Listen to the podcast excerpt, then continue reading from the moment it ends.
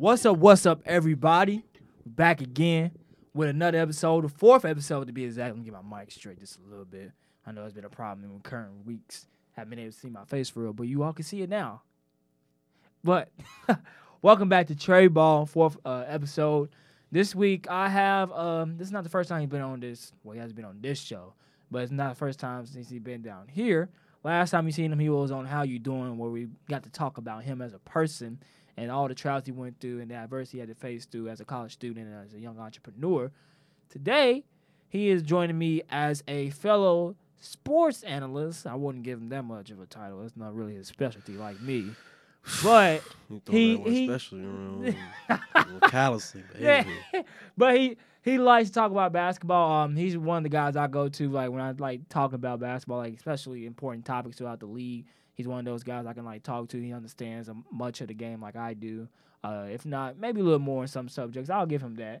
I, I wouldn't say in everything, but in some things, some aspects. We gonna see. Yeah.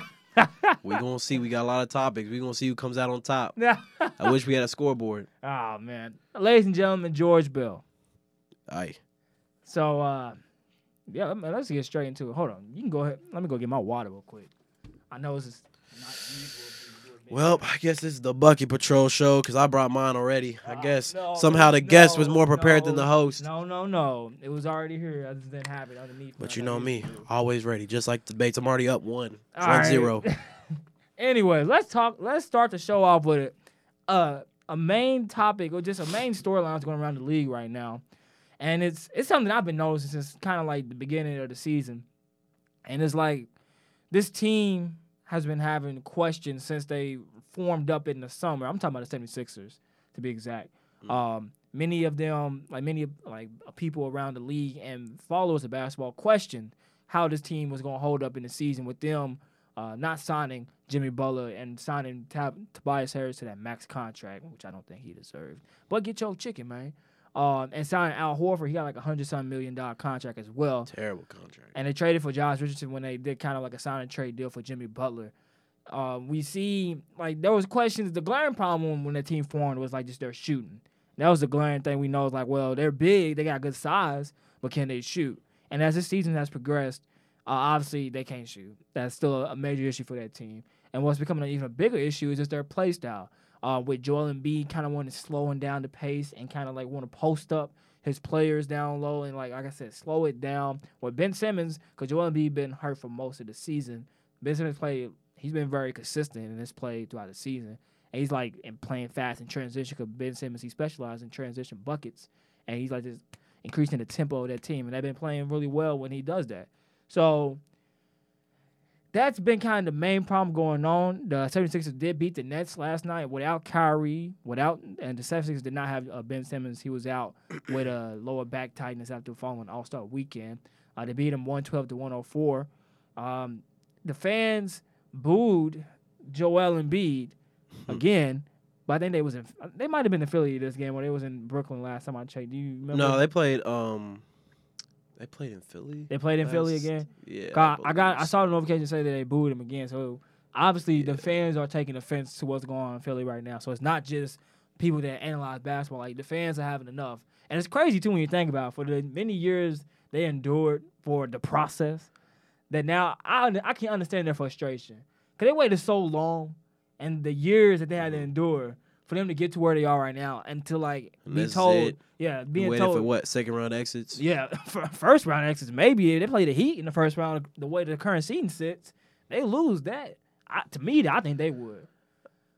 Yeah, I would say I'll take the Heat. You I'll know me, I'm a big Jimmy Butler fan, so I, You are a big Jimmy Butler fan. I- he's the guy. very underrated. this the guy that said that Jimmy Butler deserves to be MVP over Kawhi Leonard. No, see, context is so important. I said that neither one of them is going to win MVP, but if we really broke down a ranking and we just kept going down the list of people, because pretty much once you get out like the top three, because the top three is Giannis, LeBron, and I guess who we say at three, Luka, Luka. Luka or James. Luka or Harden. James Harden, but pretty much even still, even really, it's really Giannis, LeBron. Everybody else is just in the ranking just Right. by you know default because you need a third or fourth guy if you keep going down the list. But I was just saying, if you kept going down the list, Jimmy Butler would be higher on that list than Kawhi in my opinion.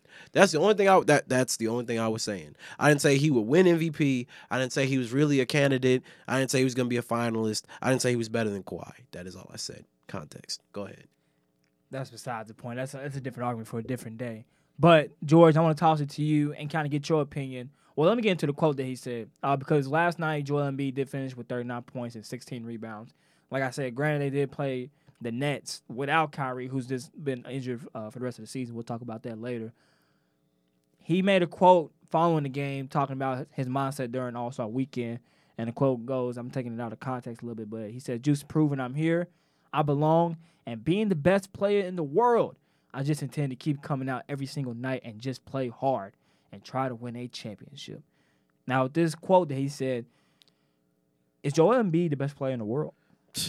No. He's not even the best center in the world. Whoa, you don't think he's the best center? No, I'd rather have Jokic to be honest. Okay, the way the way Joker's been playing lately, we'll get into that too.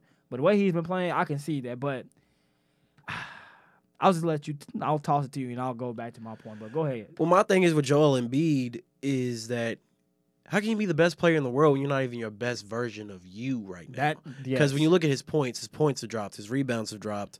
Uh, I believe his blocks have dropped. I don't know if his assists have dropped, but pretty much we look at him in almost every major statistical category. He's averaging so for the season he's averaging 23 uh, points with one block. Uh, he has three assists and 12 rebounds versus last season where he averaged almost 28 points. He averaged almost two blocks, uh, four assists. So assists kind of well around almost close to four much like the same assists and 14 rebounds. So his his numbers did drop this season. He's not even the best version of himself, like you said. That's my thing. And even when he was, you know, that Joel Embiid, nobody was really looking at him and saying like, "Oh, this Joel Embiid is really vying for the MVP." Like he wasn't even a top five finisher last Right. year.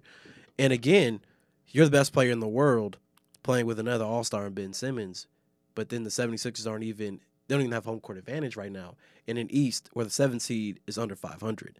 So when I look at that, that doesn't scream best player in the world. And I get he's been injured, and I get that there's a lot of different things going on with that roster and then the coach that go Yeah. beyond him. But when you tell me you're the best player in the world, I'm expecting better than one of the six seed right now. The six seed in the East, Yeah, I expect better than that. They are sitting at six seed, but they do have the best home record in the league right now. Last time I checked, so if that game, if they, I think they did play in Philly last night, so they, they now Yeah. go from being twenty five and two to twenty six and two. Okay, again, they are a six seed in the East, which means that they will not have home court advantage in any of the playoffs, and they're a terrible They're road fifth. team. My fault. They're fifth seed Fifth. because Indiana's six seed, so right. they are okay. fifth seed. So fifth seed, but even still, they're not a top four seed, and I believe they're a surmountable amount of games out of the four seed, like three or four games from what I had seen. yeah, I think it's uh Toronto or is it Miami that's in that spot right now? well, Um, and the four seed, right. Miami's in that four seed right now. Yeah, and I believe Miami's about like uh three to four games ahead of them right now. I think. Yeah, they, no, actually they tied for games right now. Actually, looking at it. So I just pulled back? it up. So the Heat are 35 and 20, and the 76ers are 35 and So how many games back are they from that spot? from the four spot? Four Right. spot. Mm. I mean, they, they technically Oh, they just all half game. Okay, and there was a three seed that I was looking at that they were four games back. Yeah, okay, no, I apologize for that. But basically, unless they're able to finagle their way up to that four seed, they're a terrible road team. I wish I had understood exactly what the record was, but it's very much below 500, and they're gonna have to play every series that they see on the road if they were to get that far. So it doesn't instill me with a lot of confidence. It don't either. And like I made a point last week talking about the 76ers and like just their style of play and what they need to do in order to become a better team and to become like championship contenders like we all thought they would be. Like I remember going to the season, many, including myself, was like, well, they might come out the East because I didn't think the, Giannis and the Bucks was going to be as dominant still because they lost Brogdon. Um, who else did they lose this past season? They lost. Um, I, I think it was only I think it was only the key player they lost, and Brogdon was a, a crucial point. He, he was the biggest guy. I mean, they lost like you know some pieces like uh, DJ Wilson. You know. Now DJ Wilson's still on the team. Or is it? Oh no, no. Oh, he's still on the team. So they kept they the kept team. most of their players, but Ma- Malcolm Brogdon, who had a terrific season last year, going 50, 40, 90 club. Mhm. He was the first person to do it. He's been balling in Indiana too. He has as a point guard. Actually, been playing really well for us, and we thought that they was gonna have a significant drop because of that, because he was such a crucial piece of that team. But they They're taking the league by storm. They picked up Wesley Matthews from us, from uh, Indiana. They signed Robin Lopez, Mhm. and they've been playing. They just signed um, what's his name from uh from uh, New Orleans. Oh, Marvin Not- Williams. uh, Marvin yes, Williams. Marvin Williams. From Really Charlotte, good pickup. That was a good pickup. They and they got a, I wouldn't say I wouldn't say a cavalcade, but they have a bunch of like bigs who can not only defend and be the trees that they have inside the paint to go along with Giannis, but they can also shoot.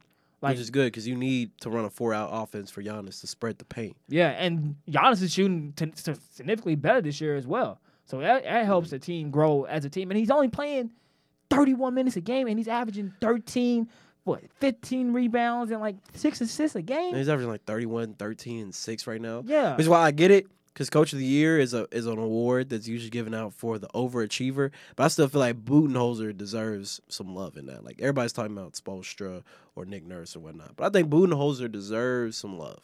I think yeah, because who won it last year? It was uh I think it was Budenholzer that won last year. yeah, they had the best record last year. Yeah, and usually you don't get it twice in a row for having the best record because it usually goes to the overachiever. But at the same time, in my opinion, they are overachieving. Like even though they were a good team, they're on pace to win seventy games right now. They are Giannis is by far the runaway MVP candidate. So, but anyway, back. So back to the 76ers. So I pulled it up here on the road. They are nine and 19, and I was right. So they did play at home yesterday. So now they Mm. improved to 26 and two, Mm. but they are nine and 19 on the road. And going back to what you said, if with them being the current seed of the fifth seed right now in the East, they don't have the home court advantage because they would, like I said, they would face the Heat, and I could see them losing that game. I'll tell you, Heat and six. And Heat been playing. Real, I think the Heat actually had the second best home record in the league. I, 'cause last time I checked, they was one of the best teams at home.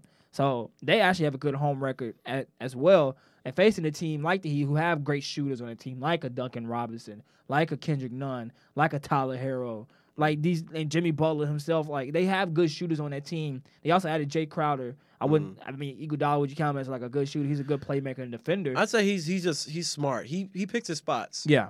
I wouldn't say he's a knockdown shooter, but I wouldn't leave him open either.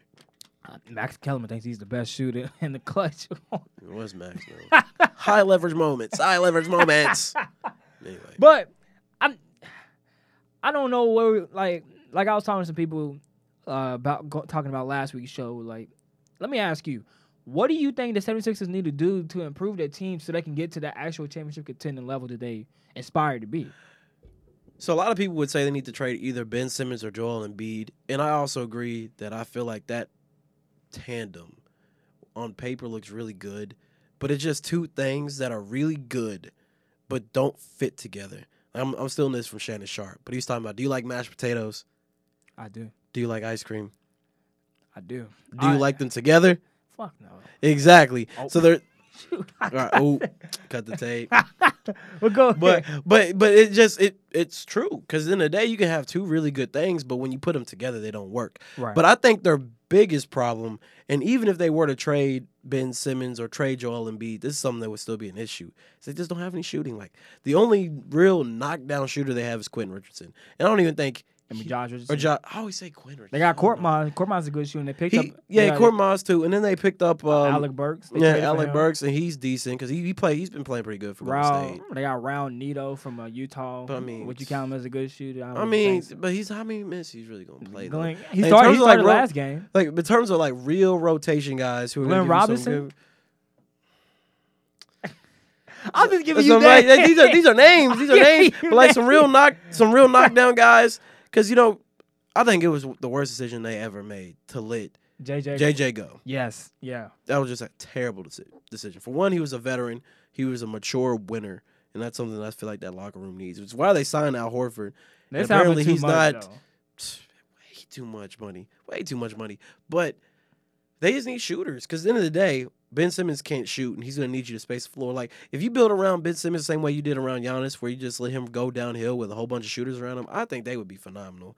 Or if you just had Joel Embiid, where you played an inside out kind of a game where you build around him and people can't come off because you got four shooters around him, they would be great in either aspect. But regardless of if they trade one of them with no shooting, neither one of them really be able to play at their best. Now, I I'm against trading either one of them because there's such there's such great talents and they're so young. I think here's what I think, and many have talked about this before. I think at this point it's up to Brett Brown. I think it's up to him to figure it out because when you have two great talents like this, I can see and like I pointed out before, they do have conflicting playing styles, but there is a way you can get them two to play together. There is a way. and you ha- and somebody's gonna have to like get inside Ben Simmons' head because we seen him over the summer, like shoot threes and take plenty of threes. Like he would post videos of him shooting threes, but during the NBA season, we do not see him shoot. Yeah, threes. I'm sorry, but Ben Simmons, at the end of the day, you are a professional basketball player getting paid millions of dollars, and you're afraid to shoot threes. I know people in the little league that be chucking with no remorse, and they, and it's just like, dude, just shoot. You're you're learning. At the end of the day, nobody's gonna get mad at you for putting up bricks. Russell Westbrook's been throwing up bricks for years, and Yeah. he's still getting max contracts.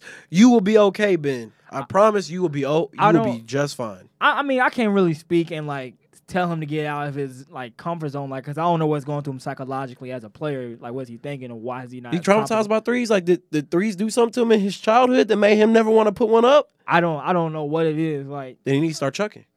he does. We seen him take that shot in the preseason. I think he took one in the actual season uh, as well. No, he's made two in the season.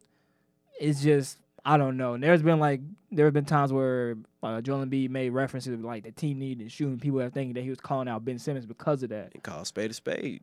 It's simple. But- what else would he be talking about? He ain't talking about Alec. He ain't. He ain't talking about Al Horford. But I mean, like I said, I, there is a way they they can play. I think there's a way they can coexist with each other. I think it's up to Brett Brown. But let's say they do. Let's say they say a fifth seed. Like the playoffs start right now. They do play the Heat. They get bounced in the first round. They not trading Joel and Ben Simmons. Elton Brand's not doing that. Brett Brown gotta go because at this point, look at it. At this point, they've been to the playoffs with this newfound team three times, and they made it to the semis last year. Lost to Kawhi Leonard off that a bouncing shot With Jimmy Butler, though. with Jimmy. That's when they had Jimmy Butler, which I like. I think that was a bad decision. to Let him walk. That was a good addition to that team. The year before, they lost to the Celtics, in and five games. and that was the semis too, wasn't it? Yeah, there was a semis. Yeah, because they cause the and they got play- absolutely blasted. There was a game Ben Simmons had one point. yeah, because the Celtics played the Bucks in the first round that year, and they ended up playing LeBron and the Cavs the year, uh, in Yes. the finals, Eastern Conference Finals. So you've been to the playoffs three times. and went out pretty bad. Well, I get last year you didn't go out bad, but that was a completely different team. You had Jimmy Butler, JJ Redick, and all that. So that doesn't really count. That's an anomaly because that team is just completely different than the one you have now. So the year that you had a team pretty similar to what you have right now, where you have the core of Ben Simmons and Joel Embiid, you lose in five handily to the Celtics, and then uh, I believe the year before that they lost. Who the 76ers? Yeah, They lost to the. they lost. Oh, you talking about before they I'm lost talking about, I'm talking about before the Celtics. They I'm wasn't, talking. even, they wasn't even in the playoffs. They wasn't even they wasn't even in the playoffs that year. So the way I see it, with the roster that you have constructed now, basically, you lost the Celtics in five, and you're getting worse in terms of we're just looking at record. If we're looking at individual statistics They lost it. They lost to 75 in 2018, in 2018, and they lost to the Raptors in seven or six. It was seven, wasn't? it? No, it was six. And No, yeah, it was game it was seven. It was seven. It was seven. because that was the first uh, walk off game winner at the buzzer for a game seven ever. It was. It was. They But- lost the Raptors in seven in 2019. They. It's looking like they might lose to the Heat in 2020. basically. So in my opinion, and here's my thing too, you're gonna get a haul. Like you're acting like you're losing a star and you're not gonna get anything in return. Like would you get somebody? Because I guess what do you what would you consider Joel Embiid top 15 in the NBA? Uh, I'd say Top 15, top, he is top, top 15. 12, top, top 10, top most likely yeah, top 10, top 15. like top. Okay, so for a top 10, top 15 talent, you could get a lot. You can, you can get a, a lot of shooters. You can get some draft picks more than likely. So in my opinion, me So personally, you I'd rather see have Ben you on the side. You on the side of Ben Simmons. I'm on the side of trading Joel Embiid. I feel like this is a guard heavy league. I feel like a guy like Giannis, who is a ball dominant, ball, uh, ball handling, big with ball handling skills, who can go downhill, who can pass, who can rebound, who can defend, perimeter and interiorly.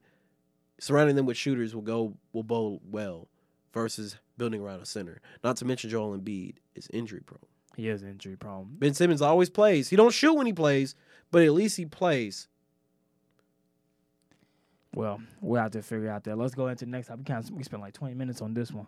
Uh, let's go ahead and talk about another team in the East. Um, the Nets. Kyrie Irving recently uh, he's been sidelined for the rest of, for the rest of the year. He's having shoulder surgery on the same shoulder he injured earlier throughout the season that kept him out for a couple of, well, plenty of games I should say. Um, with him being out for the rest of the season, the Nets are sitting seventh in the East right now.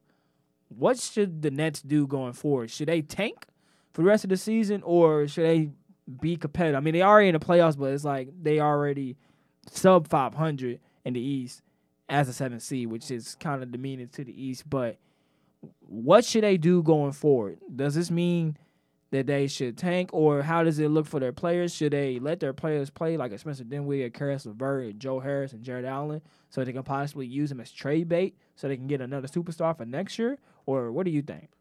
Personally, I think they should just play it out, see what happens.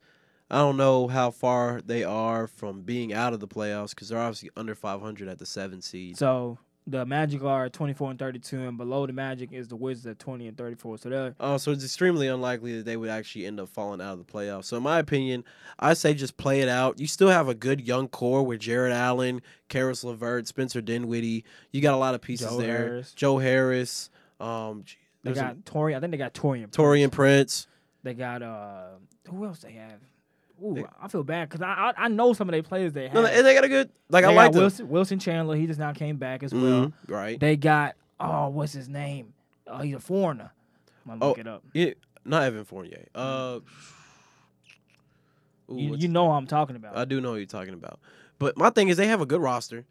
So I would say it's a young roster that needs to develop and build around themselves, become more confident. And then of course, as they play well, and they got good they got a good squad. In my opinion, Spencer Dinwiddie is a better Rodions Kurucs. yeah, him. I'm saying I his don't know name how to right. pronounce his name. But yeah, but they have a good roster. In my opinion, Spencer Dinwiddie was an all star this year. In my You think so? Over who? Who would you take him over?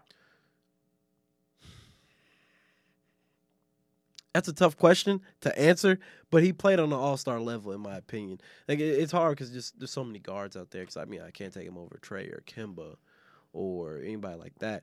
But he was a solid player, and they have a better record without Kyrie than they do with Kyrie. Now, when you talk about this before we went on air, my because you you always made this point in saying how they had a better record with without Kyrie. My excuse to that is when he played at the beginning of the season, that's when they was like still trying to like figure out their system and like play with Kyrie and trying to get adjusted to things. That's my excuse, at least from my end. I can only speak like you can have your opinion, but from my end, I say I I, personally don't believe that. I, believe that because They, they, went to getting training camp because- together. They practiced together. You're telling me right now that if KD somehow was fully healthy, 100 percent ready to go tomorrow, that they would have a losing record with KD on that team. Is that what you're telling me? no. Okay, then. So what but does K- that say? But KD and Kyrie have two different types of playing styles. Yes, they are great. They are both great prolific scorers, but we all know Kyrie to be a little bit ball dominant. okay, but- so if LeBron joined that team, then they would have a negative record because LeBron is ball dominant. But LeBron gets people involved. Not like- oh, so you're saying that Kyrie's play style isn't conducive to winning team basketball? you set me up for that. You set me. I didn't set you up for it. The facts are just the facts, and the facts will always come out if you But prod here's enough. my thing. Here's my thing on Kyrie Irving. Last season with the Celtics, he had his highest assists. He has one of his highest assist totals, and he had one of his best seasons efficiency wise. So, because Okay. many points him being the reason why the Celtics didn't flourish as much. Or was that in the season. playoffs though? Didn't he shoot like thirty something percent against the Bucks in the semifinals? Yeah. Oh, okay. But hold on, even this season, I just pulled up Kyrie stats. He's averaging six assists this season. Okay then, So but again, what- what- it's just but but again, you're looking at the numbers. But when you watch the game and you see what's happening and you watch how they play versus when they don't have Kyrie, right? You can just see that the team is more engaged. You know, there's actual studies shown that teams that don't have a high disparity between their assist leaders, when people have a, a nice distribution of who's assists. assisting versus just like one player who's averaging like 10 assists, 11 assists. And obviously Kyrie's not averaging that many, but it's just a sign of ball dominance and how much offense has to be centered around one person. And when an offense is centered around one person, when they're off, the whole team's off. Just like what happened with Boston when they played the Bucks last year. Kyrie was terrible, but he wanted to keep shooting and running the offense through himself. And when the person you're running through the offense is doing bad, your offense is bad. All right, already. So that's you're pretty much setting yourself up for failure. Now, I'm not saying Kyrie's not a good player because I'm not crazy. He is a great player. He was one of the reasons why Cleveland won that championship in 2016. But if we just look at Kyrie's resume, and I know it's not really fair to look at his resume before LeBron, but just look at his resume without LeBron. What has he really done? Obviously, he didn't do anything in Cleveland, But then that first year in Boston, they, They were pretty good. But he got seed. injured. But but but he got injured, At the end of the and season, they had a surge at the end of the season after he got injured. And then they had they, a went, surge in the beginning of the season when he no, was but they, they- no, he was still playing good. He was MVP candidate at the beginning of the year, and then they hit kind of a little bit of a lull, and he got injured, and then they spiked back up, and then they went seven games in the Eastern Conference Finals. He comes back the next year. Right. What do we hear? Jayson Tatum is falling off. Jaylen Brown is falling off. Gordon Hayward's not integrating well into the system, and they lose in five games to the Bucks in semifinals. Hold on, you cannot blame Gordon Hayward on Kyrie. but now he's playing great right now. because he just came. Jaylen Brown's playing great on, right now. Jason hold on, hold on, hold on. Watch this. Because you can't. Marcus you, Smart's here's why you can't blame season. Gordon Hayward on Kyrie because he came off a serious foot injury, and that takes two years basically to get back to a, a playing level that you was before. We seen it with Paul George. When Paul George came back, because when he after he broke his foot, he came back. I remember he came back to Indiana. He played like kind of like the last half of the season. Then he played the season after that. He still wasn't himself. But the season after that, when he came back, that's when he was kind of playing on Paul George level. And you see that gradually took him time because he went back to being he actually played he actually had his best season last year with the Thunder. So after coming off an injury like that takes time. So I my I feel that Brad Stevens and Danny Ainge are to blame for kind of the mess that they made last year with the Celtics because granted they did make a deep run into the playoffs uh, the year before without Kyrie, which I think kind of got like some some of the players like heads pumped up and kind of they built an ego off that, which which is deserved because they was pretty young and they made it pretty far. But with them trying to ingratiate, uh, ingratiate if I'm saying that right, trying to put Gordon Hayward back in Integrate. that line, integrate. Yeah. That's a, that's another way to say it. I, I knew what I was trying to say. I know what you're trying to say though. But them putting Gordon Hayward back in that lineup kind of messed it up too. And he wasn't even his full self. We only seeing it being better now because he is now playing better and he is more comfortable as a player. He you could, he will tell you tell you that himself. I mean, I agree with you, and you're Right. right. But and obviously, I'm not saying it was 100% Kyrie's fault. But if we had a pie, and we had to slice this bad boy up, and divvy it out percentage wise to who's mostly to blame, Gordon, you can get a little 10 percent a 10 percent pie. Brad, you can have like a little 15. Oh no. Danny, I'll give you another 10.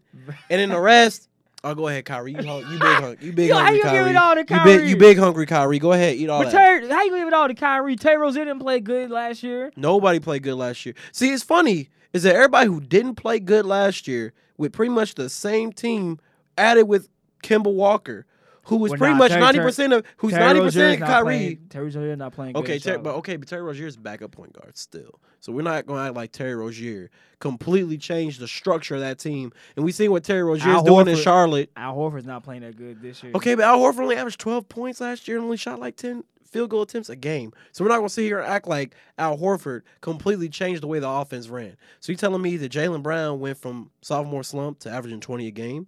Jayson Tatum went from, oh, this is the guy you said was going to be the, the franchise cornerstone to all star. But Kim on, Walker they- still putting up 20 a game. Them two was playing. Gordon Hayward's But consistently Jason 18, Tatum, 20 but Jason points. Tatum and Jalen. Brown was playing good when Kyrie was there.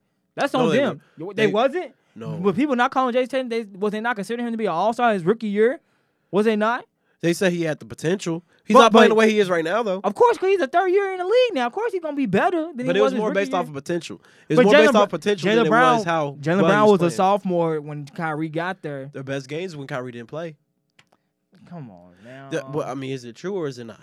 All right, but we going we we not talking about him with the stuff. We keep on him with the Nets. So going like I said, going forward, I I mean you're right. I guess they should play it out because they already in playoff contention. It's not like they already like at the bottom bottom. But Just develop your young players, play it out. End of the day, even if you bounce out the playoffs, you're gonna be the nine, the ten seed. Like how great, how good of a pick are you gonna get at that? Point? what do you see? So with them with KD coming back, we already seen videos of him shooting. He's posting them and he's like shooting in the gym right now. Not as much movement, but he's like getting mm. movement in his legs. When KD comes back and now with Kyrie coming back, where do you see this team? Like barring they don't trade anybody or nothing changes. Where do you see this team going? I definitely think they're gonna probably be uh, somewhere in that two to three seed. I still honestly like Giannis and the Bucks. I just think the system they have with Budenholzer, Brook Lopez, Khris Middleton, Eric Bledsoe, the squad they have there, they're just really solid squad. And I think Giannis is the best player in the NBA right now. We're just going off player right now. I think he's the best. So I still think the Bucks will be the one seed.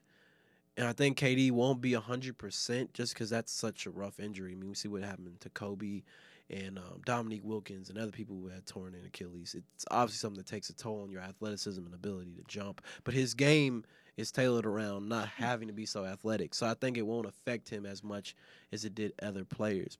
But with that in mind, I mean, you know, KD at 90% is better than most players at 125%. Yeah. And then Kyrie, as much as I like to hate on him and rag on him, he's still a solid player. He's still somebody. More, he's but more than solid. He's he's more than solid, but he's good. He's somebody that if he's your Robin and you're a solid Batman, like if it's just a Robin and Nightwing, well, uh. But if it's Robin and Batman, okay, you can probably go, you know, Eastern Conference Finals.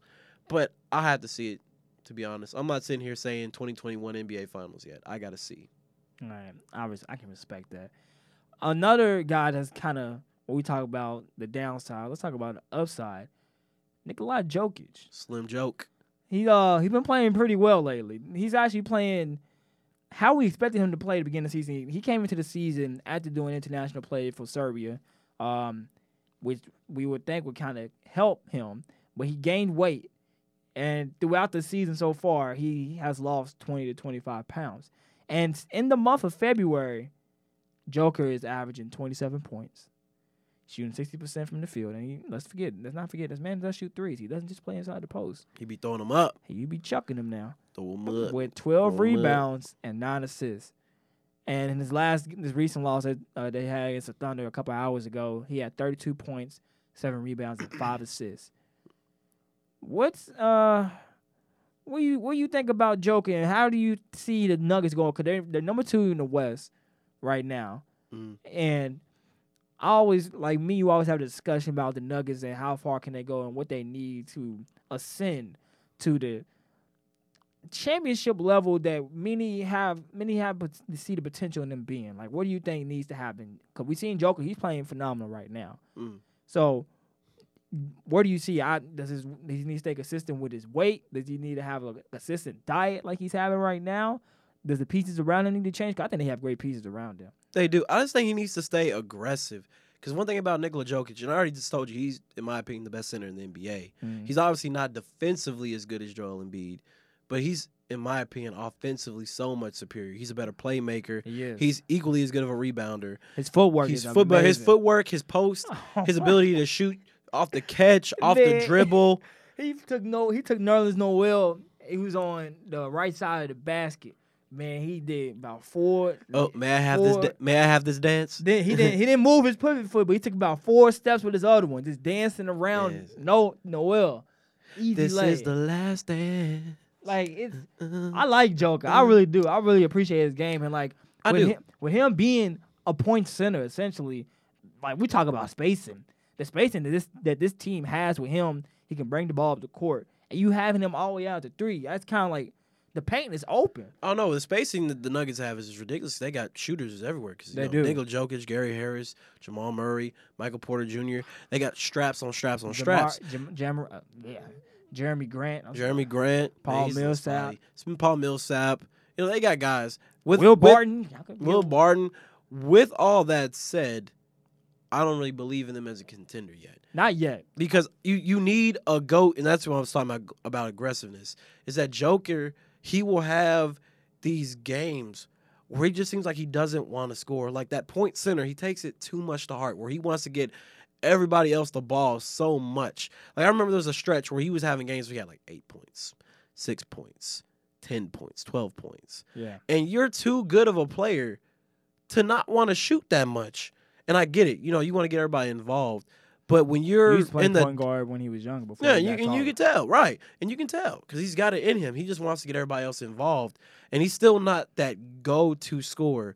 Because end of the day, if you throw Anthony Davis on him, he's not putting up those kind of numbers in a seven-game series, in my opinion. Oh, in the seven game series, I might say In a seven-game series, he might get one. He might get one. I say last time they played the Lakers, he was playing really good. I don't know. But in a seven-game series, you gonna bet on that? Those are numbers you gonna throw? You gonna parlay on those? All right, then I didn't think so. I, so- I mean, because I mean, we talking about zero dark thirty LeBron at that Mm. case. That's a scary man right there. You get out the other way. We mm, we're not gonna talk about that right now. You're not gonna sit here and talk about the Lakers all day. And then just I look at that team, and I'm not as high on them as you are. Because I like Jamal Murray, but I don't love Jamal Murray. He was playing really well recently. I like I like him, but I don't love him. I like Gary Harris. I don't love him.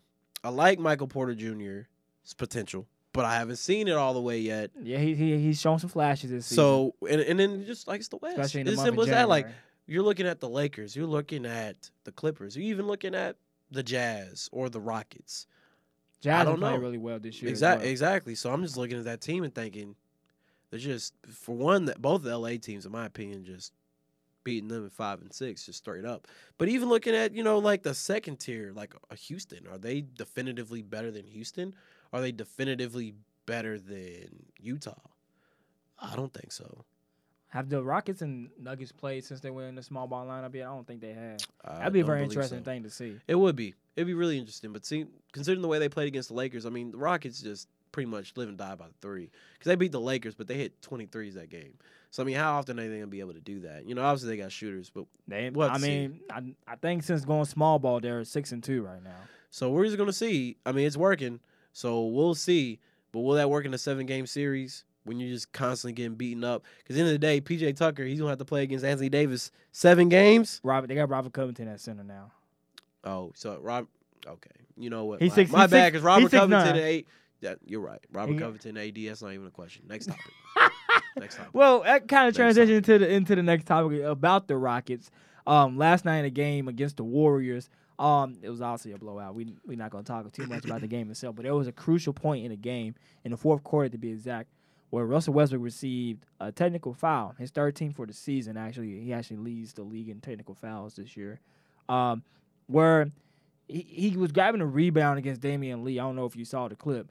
Um, you did you see the, the video of like the whole entire? I didn't see the whole exchange. I saw an exchange with the bench, but I Okay. actually didn't see the play that Okay. initiated it. So the play that took place essentially, I watched it. So he grabbed the rebound and he bowled Damion Lee, but it wasn't like a hard like like it wasn't as mm-hmm. aggressive as a bowl as they make it just like a, Yeah, he bowled him a little, but he like he bowled him to let him know he was there. He didn't hit him in the face or nothing. And Damion Lee, I don't know why people ain't talking about this as much. Damion Lee overreacted to that play because you, if you watch the, if you watch the video, you see there was a delay from the time that Russell Westbrook elbowed him and from the time that Damion Lee res- like reacted to that elbow. And people are going like they're going off more so on Russell than they are against other players. And I'm I don't want to act like I'm being biased because his star power though. At the end of the day, Damion Lee, I don't lead. He, you can't talk about Damion Lee and people like, oh my god, I want to click on that. I know, but it's got to be about Russell. But I know, cause but my thing is they making like Russell said they making him seem like the bad guy because following that, that's when he held the ball and um I, I can't name the other. It's like Toscano or something like that for the Warriors. You can't name these Warriors players now. these. They just pulling these guys out the bargain bin at this point. Really, and he he snatched so he snatched the ball out of Russell's hand. So Russell kind of got in his face a little bit, and then it kind of like just kept spiraling out of control. Where like other players were getting not not too much to where it was like a violent spiral out of control, but like Russell was getting in the face of other players' faces, and as he was sitting there at the corner three, as he separated from the other two uh, Warriors players, um, Klay Thompson and Marquese Chriss. People wasn't talking about that either. People was kind of focused on Klay Thompson saying something to him, and Marquese Chriss, who's being blocked by a security guard, is vividly mouthing off at Russell, which I think he was the person that caught Russell's attention when he got over there, anyways. Because Russell was just sitting there with his hands on his on his le- on his hands Mm. no, on his no, legs. somebody definitely said something You to him that. made him turn around. Yeah, because Russell ain't gonna be. Russell is a very competitive player, but I think a lot of people like misjudge him as just a person that's just like who tries to bully people and just like it's just aggressive for no reason, just a jerk. But Marquese Chriss, if you watch the footage, he is vividly like jabbing his mouth at Russell Westbrook, and you can see the security guard like kind of blocking him off. Andrew Wiggins is there in the in the frame too, but he's just looking at him. Klay Thompson basically like just looking at him like, come on, man, like this like talk. He was talking a little bit, but not too much as not as much as Marquese Chriss. And following that, so you seen that part. Following that, part. that's when Russell Westbrook was trying to walk away, and security guard was trying to hold him back, and he bumped into Kevon Looney, who he who he was bumped into underneath the basket as well with Damion Lee. So it kind of spiraled control, and Russell ended up getting ejected from the game because of that. I like I said, I think it was Lee overreacted to that. Um, I think it's what fifteen or thirteen technical fouls it takes for you to get They uh, get suspend- suspended for a game. Yeah, Mm, I think So- it's 15. and as we are getting close to the playoffs, could this be a problem for the Rockets? Because, like I said, Russell is leading the league right now with 13 techs uh, for the season. Could this be a problem for the Rockets going forward? Could well, I'll just throw it to you. What do you think? I think it could be because you know Westbrook's got a hot temper. He just 100 percent in everything, full speed, full throttle, high emotion, and sometimes that emotion gets the best of him. When he just gets irritated, he just wants to yell and get in people's faces and throw some bows. Maybe something of was bows throwing a little bit more aggressive than others, but still stuff like that. You just got to be more aware of where you stand in terms of oh, okay, I'm one tech away from getting suspended, and this is, you know, crunch time. We got to make sure that we keep a home court advantage and that we maximize our placement in the playoffs because placement in the playoffs is really important in the West because, you know, you know, one or two games, you go from having home court advantage to not having home court advantage and having to play one of these LA teams or something like that. Yeah. You definitely don't want to do that in the first round. And really, if you want to, you want to get in that three spot, in my opinion, so you don't have to play the one seed. So I think that anything that's going to cause them to miss out players, especially with the small ball lineup, because Russell Westbrook is imperative for that to actually work. He's been him- shining. He has been because this is really the first time he's ever played with real spacing. Because in OKC he didn't really have it with Andre Roberson and Steven Adams, and then obviously in Houston where he's been there with Clint Capela, he's never truly had a paint this wide open before. He's never played with a big that can shoot, And we're or seeing just no big in and general. we're seeing him taking less 3s and Mhm. actually attacking the paint more. He's playing more to his There's no reason not to. I mean, I watched that full Lakers game. That's the only game I've watched from start to finish since they had traded away Clint Capela. And that was actually their first game. Yeah. I mean, he was dominant because even though he's not a great shooter, they the fact that there's no back help because it's five out means that you kind of want to back up because Westbrook will blow by you. You just that He's first quick. step is too quick, so you got to back up. Even though he's not a great shooter, he's pretty good at that 15 to 18 footer Mhm. mid range shot. He. So he was killing people with that, and so now you got to step up, and then right by you. My bad, but um, Sickly child. flu season. What can you do? Hashtag flu game. But I mean, he's been killing it. I think that he'll probably be fine. He's a smart guy. He recognizes that this is a is an important period in the season, and I think that he'll probably act accordingly. Do you think Russell kind of gets a bad rep, and do you think he's always being painted as a bad guy? Because that's what, at the, at the game interview, he made that point saying that like he he does he does take responsible he takes he does take responsibility for his actions for the way he acted. He said he's going to like trying to watch himself a little bit more, but for what the media pay him, because I see it myself, and me, you kind of had a discussion about this before, how the media paints him to be a bad guy. Do you agree with that sentiment? I can see that because again, it's just part of his personality. He's now I do what I want, whatever I want to do, I'm gonna do it. He Why the way he plays, why not? He, it's just his brand to be a challenger, and when you're a challenger, you got to be a bad guy. That means you Mhm. got to challenge what people say. Like people say, don't shoot so much. Like, well, screw you. I'm gonna keep chugging threes. I shoot 23 percent. Okay, then I'm gonna make 23 out of 100 threes. Then like, forget it. It don't matter or just the way he plays in general. People think I'm a stat pattern. Oh, that's cool. I'll keep getting triple doubles. I don't care. Oh, KD said he couldn't win with me. Okay, I'm gonna win without KD. He's a challenger, and that's a good thing because it shows that he's not somebody who's gonna run from adversity. But at the same time, a person who doesn't run from adversity feeds off of adversity, and that kind of comes with the terrain where people will think, eh, this guy he's a little off kilter. I don't know. I, I, I think in the league, in the softer league that we in right now, um, like with his style play, like you said, with his aggressiveness, with his tenacity, which makes him. That's why he's my favorite player right now, and he has been for the past couple years. With the heart and soul and passion he puts into this game, many can confuse that and see that as anger and kind of see him as the bang, as the bad guy. But he's really playing the game with his passion and just full heart. And because, like I said, in this game, in this day and age of the basketball era we live in, it's not as many aggressive players with the kind of mentality that we see with a Russell Westbrook or just players that we see of old. I mean, you can, you can point to Giannis. Giannis can't play with the same aggressiveness and kind of that mentality of just a dog, like just no friends. He's trying to win.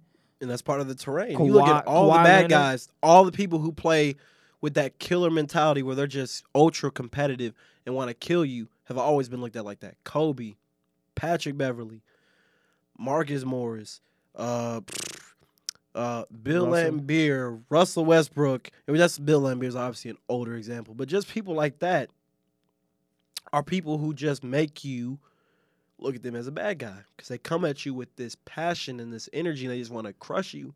Jordan. How you forget Jordan? I mean, come, the big, the biggest one of them all. But even exactly. even him, he wasn't painted as a bad guy.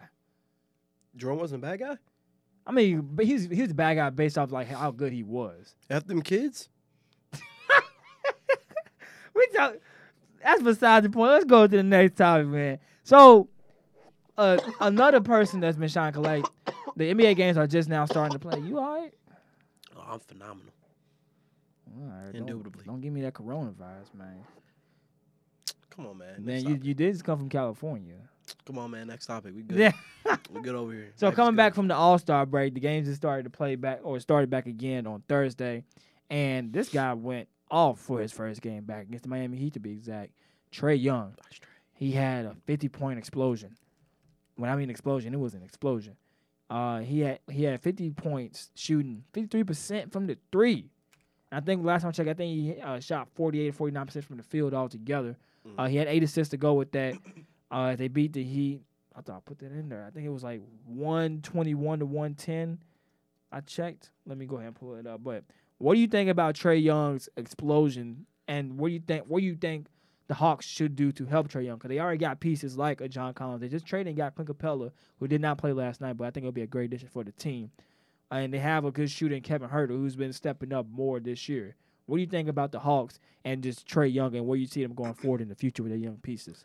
I think they got a lot of potential. Obviously, Trae Young, I mean, he's just an all star starter in his second year, putting up 29 and 9. He's an absolute killer.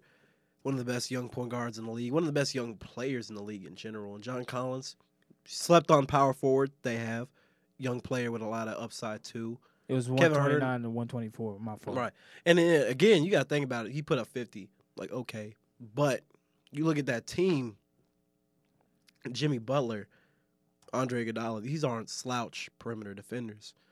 In many aspects, they're some of the best in the league, and he's still doing that with 20 points in the fourth quarter, too. In a close game, these aren't garbage time buckets either.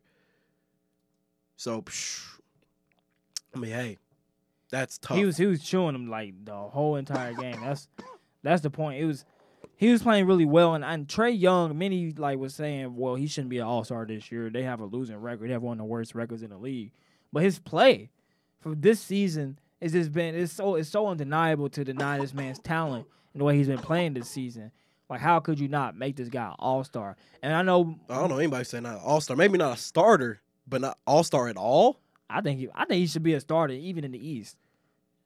Like when, you I mean, at him- definitely the East because not really a lot of competition guard wise, but still, but that's a whole different topic. I just feel is. like the All Star game, the criteria for what makes you an All Star is so ambiguous to me that some people will be in with worse numbers than somebody else on a worse winning team.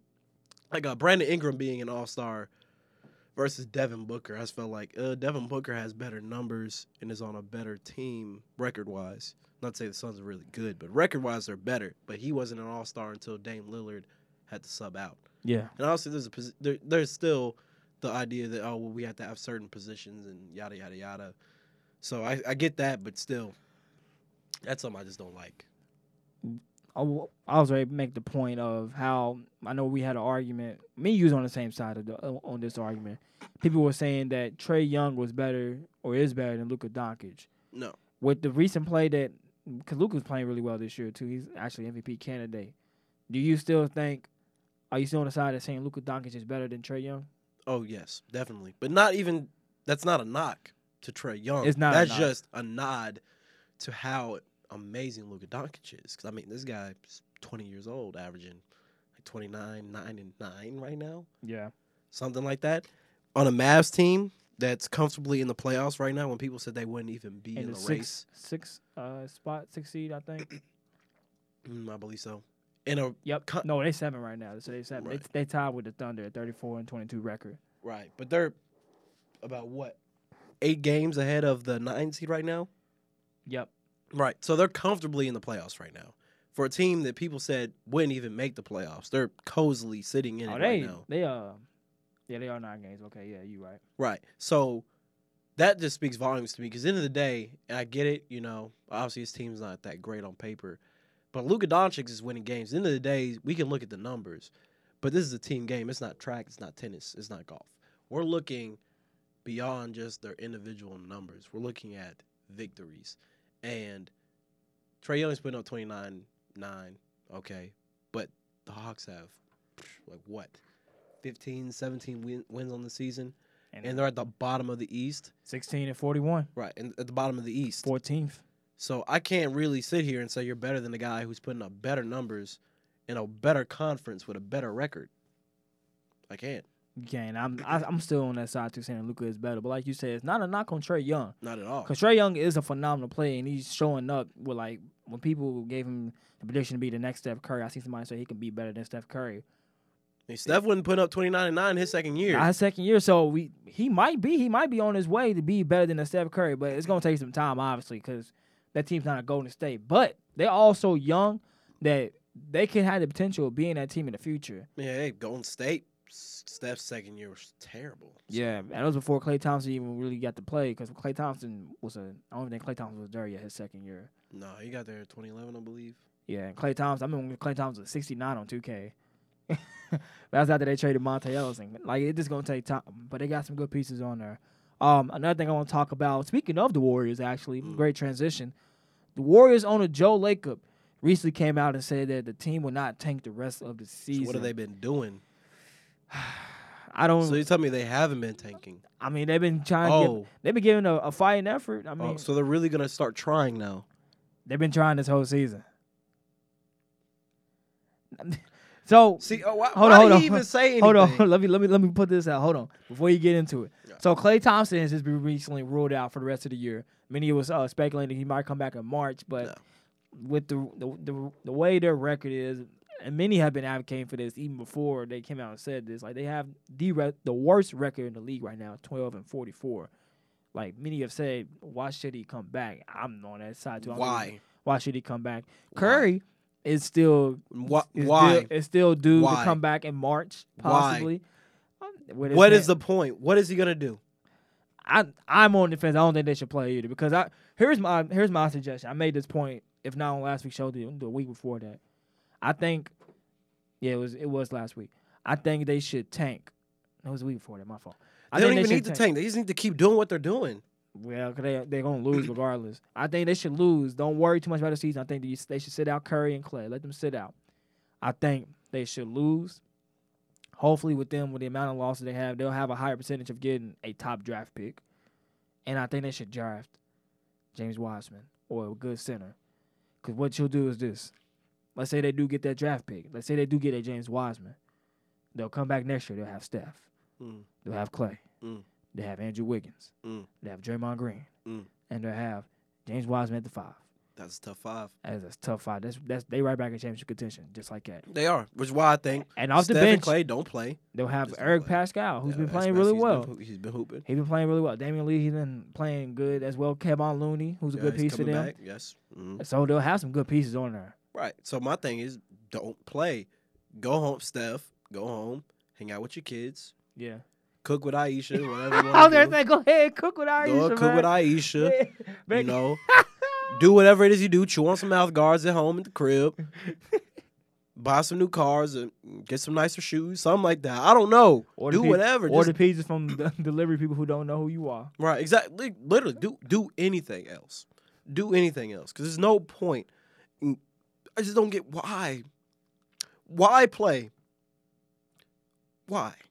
I mean, I guess to show that y'all that the team is not about that. Like that's not their mantra. No. Because they ha- they've been have they've been held to such a high standard for years. You have 12 wins, Steph. You have 12 wins. They gave us so much in five years. You could literally win every game for the rest of the season and not make the playoffs. There's no reason to come back. Stay at home. You will be missed, but I will see you in October. I mean, at this point, it the league the league kind of suffered too from the Warriors not playing this the Warriors not being as good because with them being a Western Conference team, there's only been really two good on the Pacific, I should say, not just Western Conference on the Pacific like uh, standard time. There's gonna be only two good teams out there with the Lakers and Clippers because the league benefits when the Warriors are playing, and they already had like a bunch of Warriors games scheduled this season, and and there are time slots for their major games on ESPN TNT.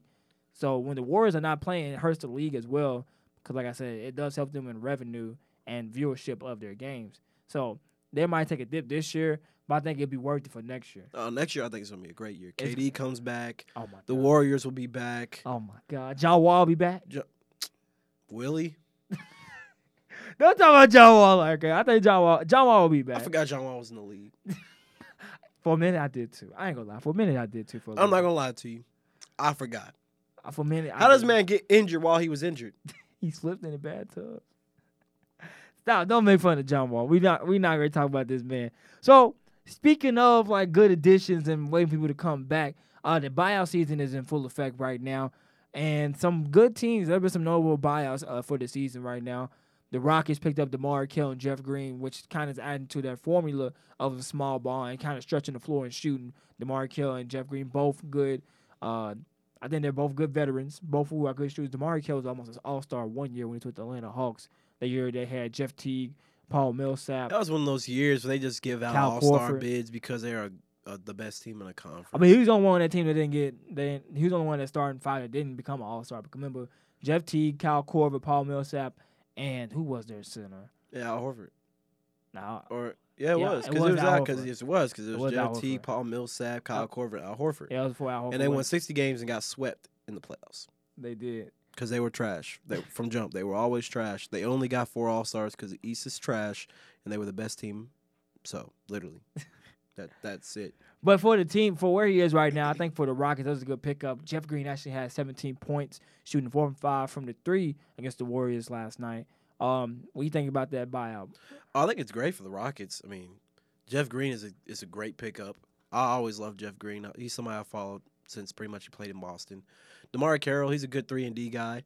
He's definitely a good guy to add because it's pretty much aligns directly with what Rockets are trying to do with their offense. Mm-hmm. With another guy who has a little bit of height, who Jeff has Green, a little bit of Jeff. Green taller too. Yeah, and then Jeff Green because they can both guard three or fours. They can't really guard fives, but I mean Jeff, Jeff Green's about 6'9", 6'10". Uh, he's not gonna really hang with any of the big fives. Like you're not gonna put him on Dwight Howard for, for ten minutes of a quarter. No.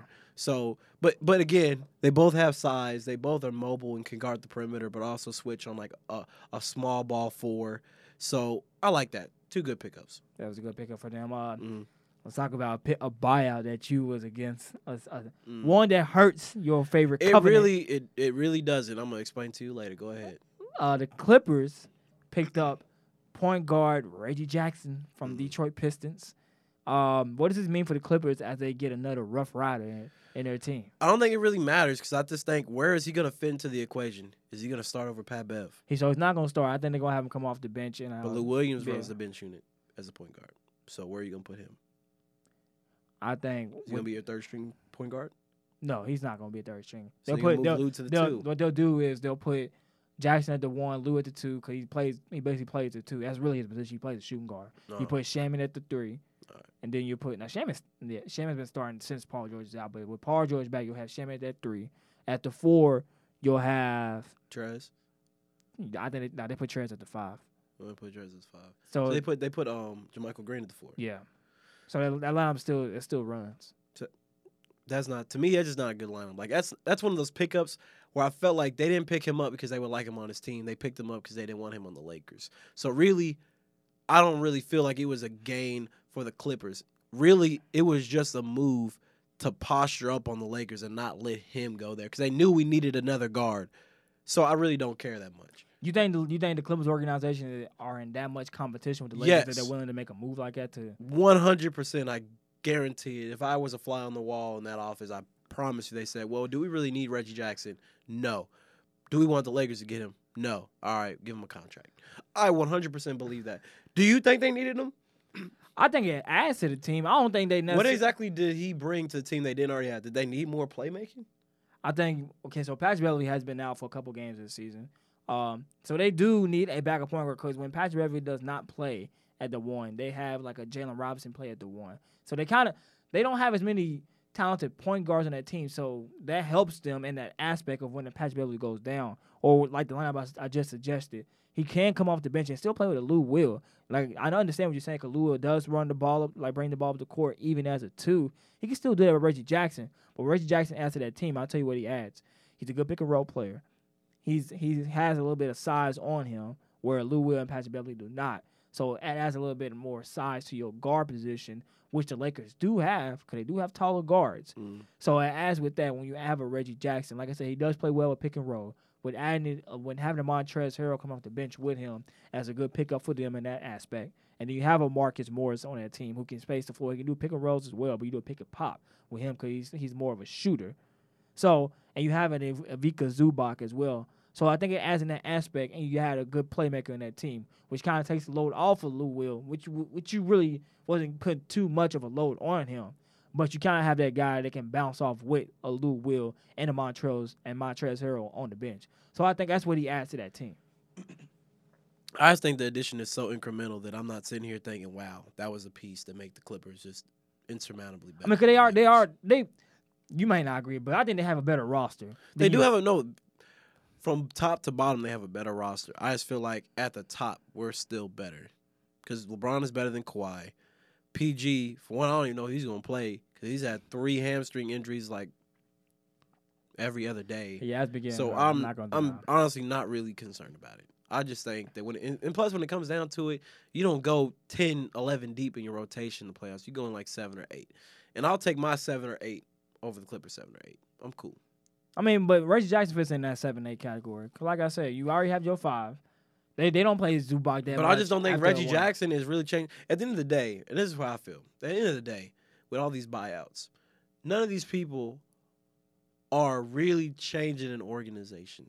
Like a Reggie Jackson, the best player, like Marcus Morris, out of all the pickups they had, is the one that I think was just a killer pickup. I wish we could have got Marcus Morris. But with that in mind, Reggie Jackson, again, it just doesn't. I don't wake up out of my sleep at four in the morning. oh, Reggie Jackson, oh, to the Clippers. Uh, But y'all, like, I don't, I don't care. It's like, oh, Reggie Jackson went there. Dang, we would have liked to have him, but okay, cool. So speaking Next. speaking on the Lakers, Yeah. you all Thank you. finally made a move because we've been anticipating you all for at least to make a trade or do something.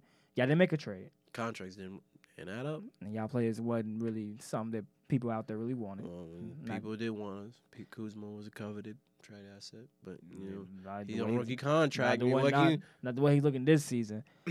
Uh, y'all finally picked up somebody. Y'all uh, bought out Markieff Morris from the La- from the Pistons, but Mhm. as a caveat to that, the Lakers did waive Boogie Cousins. So, what is it? Is this what the Lakers needed?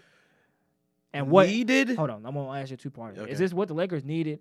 And my second part of that question is, what is Boogie Cousins' future? Okay, I'll start with the first one. So, is it what we needed? No, we needed another playmaker because Right. that offense when LeBron goes out is just stagnant. Because Rondo, he he just don't have anymore. We got, I guess we got to wait for playoff Rondo to come back out because regular season Rondo has kind of been a dud this year. He's inconsistent. Yeah, he's, year. he's just been inconsistent. He's just been inconsistent. He's been up and down. Alex Caruso, I love him to death, but he's just not a guy that I can say if we give him 24, 26 minutes a game, I can count on him to run that bench unit or work with LeBron well in tandem. but he, he shows he shows signs. He's he, like, he shows up. Oh, oh, I love Alex Caruso. I love me some Alex Caruso. Right. I remember I just threw him a ballot in the All Star game just because this is my guy. But at the same time, I did. Hey, him and Taco Fall got on there because people voted for him. It's simple. It wasn't just me. Go on. But regardless, it's not really what we needed, but it does help. It gives us another person that we can have who can switch from perimeter to guard in some uh, fours. So we can put him on like Montrez or Marcus Morris. Obviously, put him on his brother. So I think he just gives us some, some more bench depth, especially games where Kuzma may not be offering us as much. Because in games that he has been streaky, and the thing about Kuzma, he doesn't really defend. He's not really a great rebounder. He's not really a great playmaker.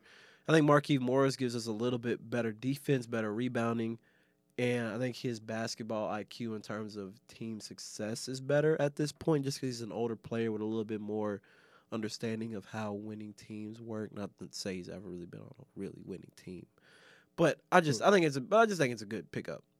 As for Boogie, I honestly I just think the timing was really weird because I hadn't heard anything about Boogie all year. And then yesterday, around this time yesterday, we start hearing reports about, oh, he could come back in the playoffs, or oh, he thinks LeBron should run for president. And then he gets waived within 24 hours. That just that seems weird because I hadn't heard anything about Boogie all year, and then that happens. Yeah, well, when I watch Laker games, I'll be like, Who's that on the? Because I see him there. He's Oh, always active. DeMarcus. And I, I just hate to see it because I love DeMarcus Cousins. I've always loved him. I remember when he played here with John Wall in UK in 2009. I loved DeMarcus Cousins. I loved him in Sacramento. I, I ain't like him in UK. I did. I, I loved him. I remember when he elbowed uh, Swopshire. Jared, do you remember when he, man, swa- he he elbowed Swopshire, shot in the, in the mouth in 2009? I didn't really like that back then because I was a Louisville fan. But when I watched him in the NBA, because my thing is I usually don't like UK players when they're at UK because of UK. Yeah. But then when they go in the league, now they're independent, so I can let bygones be bygones. And I like this game. I just felt like he was a super skilled center. I felt like he never got as much love as he deserved because Sacramento was always, you know, out of the playoffs and irrelevant. And I felt like that see the half season that he was healthy in New Orleans, he was playing really good basketball. And I was really looking forward to seeing him, Anthony Davis, and Rondo doing their thing in the playoffs. And then he got injured and his whole career has just pretty much been on a downward spiral since. Not even just on the on the court, but just personally. So more than anything, I just hope that he can stay healthy and get a right get the right opportunities somewhere with somebody eventually. I was so before his injury took place and he was still a free agent. I remember I tweeted something out. I actually tweeted him. I told him to sign with the Clippers. 'Cause I thought it would been a great addition for the team. He better not go. He better not go Hey. to the Clippers. It, it, it can happen. If it, if that happens, he he don't have to move. That'd be a good move for him himself. If he goes to the Clippers, the streets are done. I mean, he ain't he don't wanna, he don't The he, streets are done. he does not owe y'all any loyalty if he does go to the Clippers. He does it Because y'all, y'all, on, y'all waved him. Y'all cut him loose.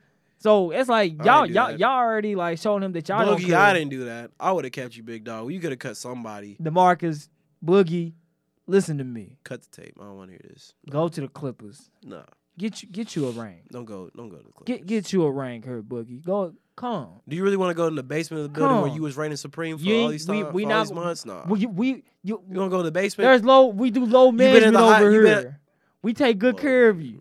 We you be all right. We don't- we don't need you to come back immediately. alright, okay, Just take your time. alright. Be ready for us turn in, in March, April. We get rolling the playoffs. Gonna get you that ring. We gonna get your revenge on Lakers. Don't do that, Boogie, because it's gonna make you even more sick when you get beat by the team that waved you. Don't even do it. Hmm, they definitely won't win if you come join. Huh. But I think Okay. he. I don't want to see going back. This going back to this Boogie Cousins. Like I don't think that he needs to be one of those players that kind of just like drift out the league and we just kind of forget about. Cause he's such a great talent. And yes, him and Isaiah Thomas is kind of like called the bad end of a stick lately since their injuries. Because Isaiah Thomas is he got waived by the Mm. Clippers too. Got waived by the Clippers. He got waived by the Clippers after they he got traded uh, to the Clippers in a trade that sent Mark, Marcus Morris there, and he was playing okay for Washington. But ever since his hip his hip injury, he's been on a downward spiral too. Just And lost a hundred mil off that. he did. He was out He's gonna get. He wasn't gonna get max, but he was gonna get at least a hundred a mil. hundred mil, like four year hundred mil. Yeah, he he averages like what almost thirty that year, and he was playing Twenty like, points, and he- six assists, and that had like and MVP Celtics were the two seed in the league, and two mm-hmm. seeds in the East, I should say. Yeah, pay the man. And I loved Isaiah Thomas his whole career too. I watched him all the way back in Sacramento because he Yeah. played with Boogie back when he was a rookie. He Yeah. played in Sacramento. I remember that, and he was cold. He was averaging like twenty points a game at some point with the with the Kings. Yeah, he was the last pick in the draft. He played. I really started noticing more when he played with the Suns. When he played with Goran Dragic, I did, but that was just weird. That was just a weird roster because they had Goran Dragic, Eric Isaiah Bledsoe. Thomas, and Eric Bledsoe. I just felt like you got three point guards, all of which are kind of on the shorter side. That doesn't really work. Yeah, But but either way, you know, hopefully both of them, but especially Boogie, find a way to get back in the league Find and team. find prominence because they both know how to play. It's just two players who just got injuries at the wrong time, Who getting you- injured on your contract year. who you think can use a Boogie Cousins? As we end the show, who you think you can end? Who can? Who Well, I guess- it really at this point it really doesn't matter where he goes in my opinion because i just feel like i just don't trust him to be a contributor to a team right now because even when he played for golden state he only had one good game in the finals and in the other games he was pretty much irrelevant He played. He played good in the first round. he played okay in the first round but i just think for a contender playing against another contender i don't think that and he played. He, boogie is a guy he played good in the, in the, the season top. too, though. He, He, did. he, sh- did. He, had showed enough. He showed had, enough. He, in he the had flashes, but I'm just thinking. I mean, honestly, I hate to say it, but he would be a really good fit for the Clippers because that's pretty much the only thing I can think beyond just health and injuries. Really, that would derail them is just the fact they don't really have any bigs.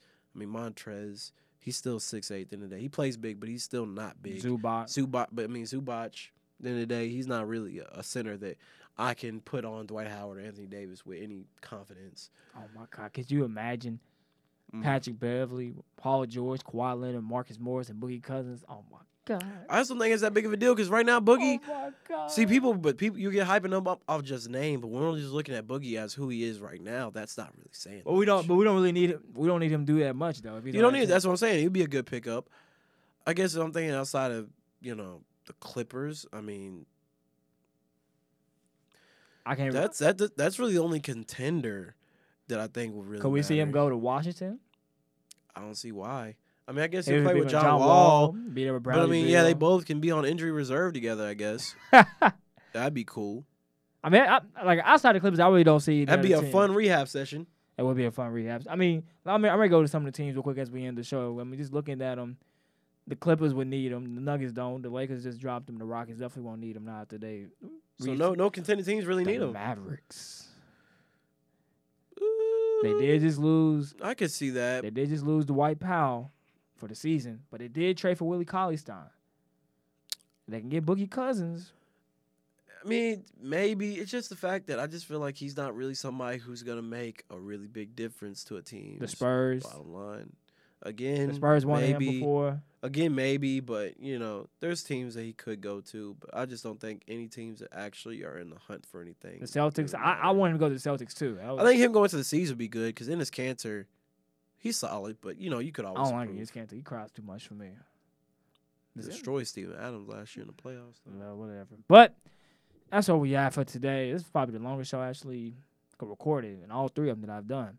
But it's with you, and you always make it well. You always make it fun. We had a good discussion in a week that really didn't provide us too much basketball topics, but we we made good work with it. And As always, as always, if we look to the second half of the season, it's gonna be very interesting after these buyouts. There are some buyouts still going on right now as we speak, uh, possibly with some players, but it's pretty much set in stone who we see uh, in in terms of like the award races and kind of who's gonna be the championship Mm. contenders and playoff contenders. you want to give you like your quick. Or you just want to wrap up because I wrap- forgot we- about we I forgot up. about a war race. We didn't even talk about that. Well, maybe we'll talk about that another time. But we we at an hour and twelve right now. We're gonna wrap it up right now. Mm. So, George, I appreciate you coming on Thanks for having me. dragging you from upstairs. Do some work. Right, got me over here being unproductive talking about basketball. You wanted to come down here. Don't act like I forced you down here on your own. Uh, when you didn't come down on your own merit. I didn't came fight you on a free hard. will. I didn't fight you. Well, whatever. I had to ask you to ask yourself. so, Ah, maybe. thank you all for joining us here today on Tre Ball. We see you all again next week. Next week I should have a guest, but yo, I will find out. Peace out. See ya.